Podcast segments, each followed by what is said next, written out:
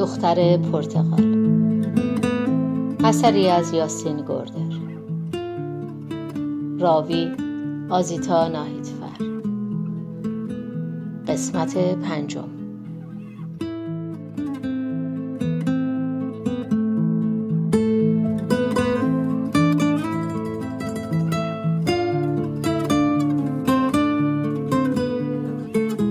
داستان دختر پرتغال.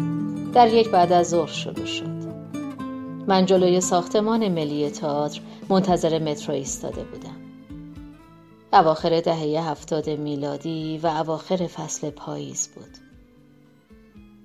به خاطر دارم که آنجا ایستاده بودم و به دانشکده پزشکی که تازه وارد آن شده بودم فکر می کردم. تصور اینکه بالاخره روزی پزشک می شوم برایم عجیب. آن وقت باید بیماران واقعی را به حضور میپذیرفتم و آنها سرنوشت و زندگیشان را به دستان من می سپردند. باید رو پوش سفیدی به تن می کردم و پشت میز بزرگی می نشستم و می گفتم خانم یوهنسن باید آزمایش خون بدهید. خیلی وقت از این بیماری را دارید؟ در همون لحظه واگن مترو نزدیک شد. از دور می دیدمش. اول از کنار ساختمان مجلس گذشت و بعد آرام آرام از روبروی در مجلس عبور کرد. هرگز نتوانستم به خاطر بیاورم که آن روز کجا می رفتم. این قضیه هنوز هم آزارم می دهد. ولی مطمئنم که سوار آن واگن آبی رنگ و براق پر از مسافر شدم. اولین چیزی که توجه من را جلب کرد دختر با مزهی بود که وسط راهروی واگن ایستاده بود و پاکت بزرگی توی بغل داشت. کاپشن نارنجی کهنه پوشیده بود و یادم میآید که با خودم فکر کردم آن پاکت بزرگ حتما سنگین هم هست. انگار هر لحظه ممکن بود از دستش به زمین بیفتد. ولی آن پاکت پرتغال نبود که توجه من را جلب کرد. نه. نه خود دختر جوان.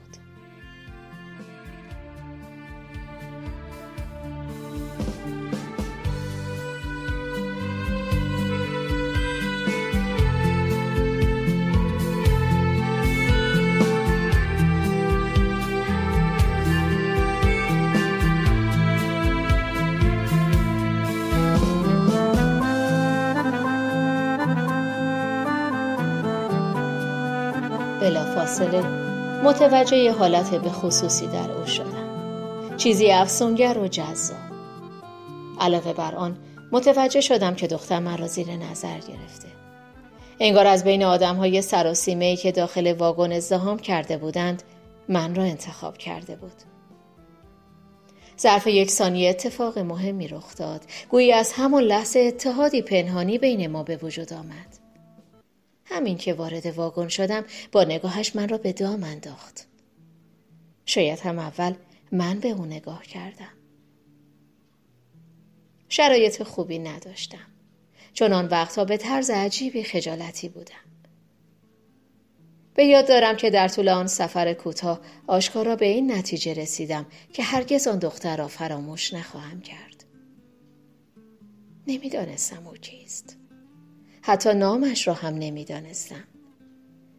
ولی از همان لحظه اول قدرت و نفوذش را بر خودم احساس کردم. من یک سر و گردن از او بلندتر بودم. دختر موهای بلند تیره و چشمان قهوه ای داشت و به نظر می رسید مثل خودم حدودا 19 ساله باشد. وقتی نگاهش را بالا آورد مثل این بود که بدون تکان دادن سر به من علامت می دهد و همزمان لبخندی شیطنت آمیز تحویلم داد. انگار از قبل همدیگر را می شناختیم. یا اینکه جرأت نمی کنم بگویم. شاید هم قبلا در دنیای دیگری با هم زندگی می کردیم. فقط من و او. انگار پیامی توی چشمان قهوه‌ای رنگش هویدا بود. لبخندش دو چال زیبا در گونه هایش ایجاد کرده بود و البته فقط چال گونه هایش نبود که من را به یاد سنجاب میانداخت. دختر زیبایی بود. فکر کردم اگر واقعا زندگی مشترکی داشته ایم حتما در قالب دو سنجاب بر روی درختی سال بوده فکر یک زندگی مشترک جالب و پرتحرک سنجابگونه با آن دختر پرتغال مرموز احساس خوبی در من ایجاد کرد ولی چرا با آن حالت تحریک آمیز و خندان نگاهم می کرد؟ واقعا داشت به من می خندید؟ شاید خاطره خندهداری به ذهنش خطور کرده بود و از آن خندهش گرفته بود. باید به دقت بررسی می کردم که دلیل خندهش چیست. به نظر خودم آدم خندهداری نبودم. قیافه کاملا معمولی داشتم. او بود که با آن پاکت بزرگ پرتقال که به شکمش چسبانده بود مزهک به نظر می رسید. شاید به خودش می خندید. شاید خنده او پر از تنه و کنایه به خودش بود. خصوصیتی که انسانهای زیادی از آن برخوردار نیستند. جرأت نکردم دوباره به چشمانش نگاه کنم. نگاهم را به آن پاکت بزرگ پرتغال دوختم. فکر کردم همین حالاست که پاکت از دستش بیفتد. نباید این اتفاق میافتاد. ولی او بالاخره پاکت را میانداخت. دست کم پنج کیلو پرتغال توی آن پاکت بود. شاید هم هشت یا ده کیلو. واگن به سمت خیابان درامن در حرکت بود. گیورگ سعی کن تصویری از این صحنه را مقابل خود مجسم کنی. واگن به جلو و به طرفین در نوسان است. روبروی سفارت آمریکا توقف می کند. بعد به میدان سوله می رود و پس از آن قبل از اینکه به پیچ خیابان فراونر برسد اتفاقی که از آن وحشت داشتم رخ می دهد. ناگهان واگن تکان شدیدی می خورد. احساس می کنم واگن از مسافران دلخور است. دختر پرتغال تلو تلو می‌خورد و طی چند ثانیه متوجه می‌شوم که باید آن پاکت بزرگ پرتغال را از سقوط ناگهانی نجات دهم. حالا؟ نه نه همین حالا. شاید ارزیابی من از شرایط کاملا غلط بود ولی وارد مرحله سرنوشت سازی شده بودم. خوب توجه کن. ناگهان با حالتی مصمم هر دو دستم را باز کردم. با یک دست زیر آن پاکت کاغذی قهوه رنگ را گرفتم و با دست دیگرم محکم کمر آن دختر جوان را چسبیدم. فکر می‌کنی چه اتفاقی افتاد؟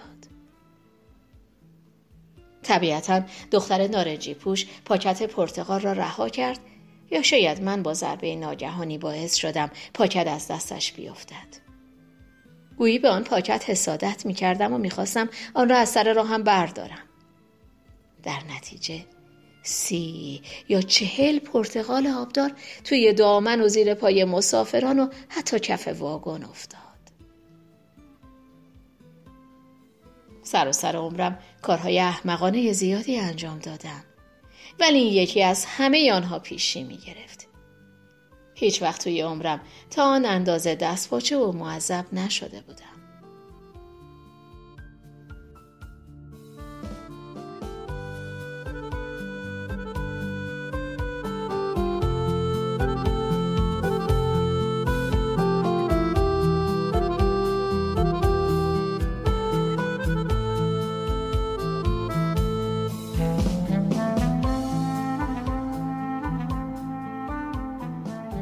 اجازه بده در این مرحله برای مدت کوتاهی قضیه پرتغال ها را فراموش کنیم. بگذار چند ثانیه کف واگن بغلتند و از این طرف به آن طرف بروند چون در ماجرای واگن قضیه اصلی پرتغال ها نیستند. دخترک با سرعت به طرف من برگشت ولی این بار لبخند نمی‌زد. ابتدا کمی ناراحت شد یا لاغر سایه تیره چهرهش را مکدر کرد.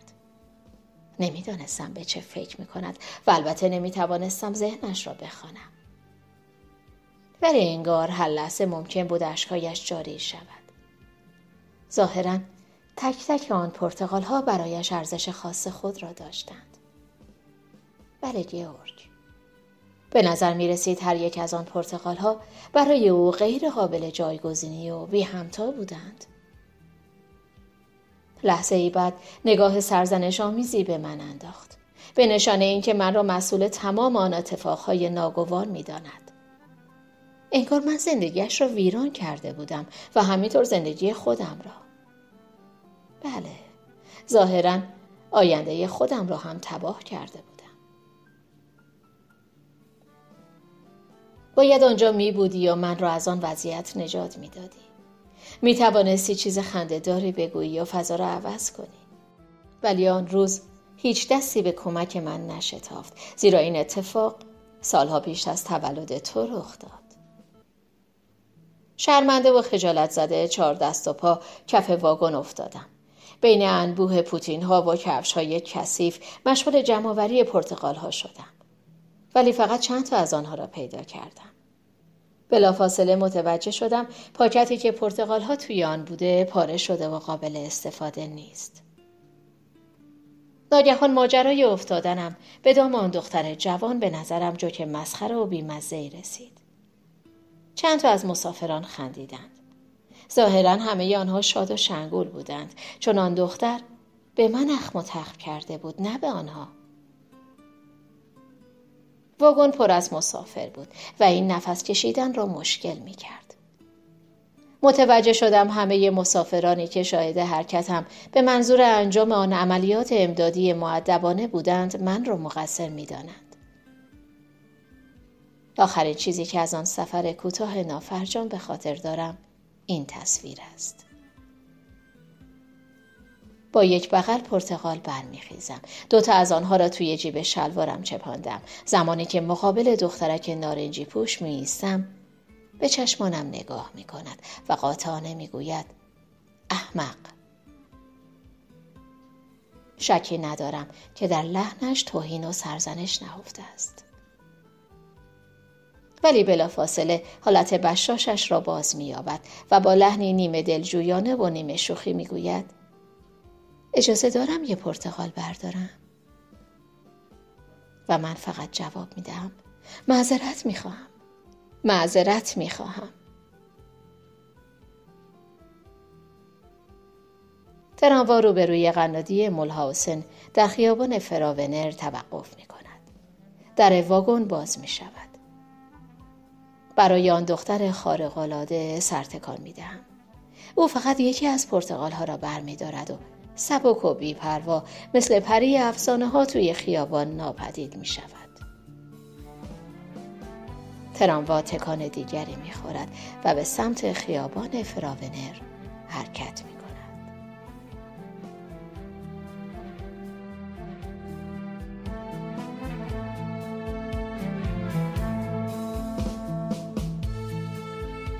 پایان قسمت